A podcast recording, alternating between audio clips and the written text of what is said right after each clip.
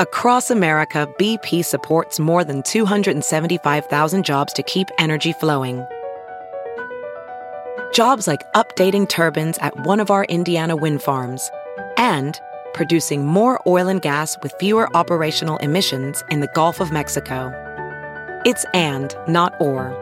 See what doing both means for energy nationwide at bp.com slash investing in America.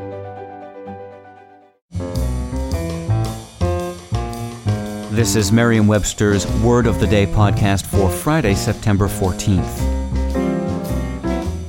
Brought to you by the new Merriam-Webster's Advanced Learners English Dictionary, designed for students and teachers of English as a second language.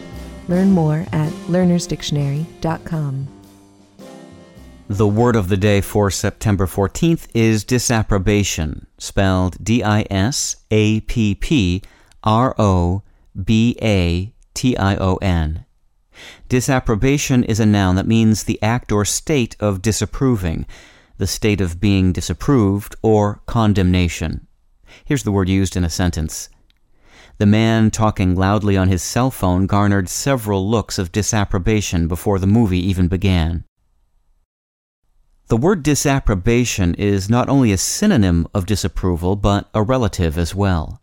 Both words were coined in the mid 17th century by adding the prefix dis, meaning the opposite or absence of, to earlier and more approving words, synonyms approbation and approval. The Latin verb approbare, meaning to approve, is an ancestor of both of these words.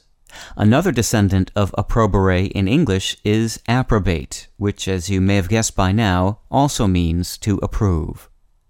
I'm Peter Sokolowski with your word of the day.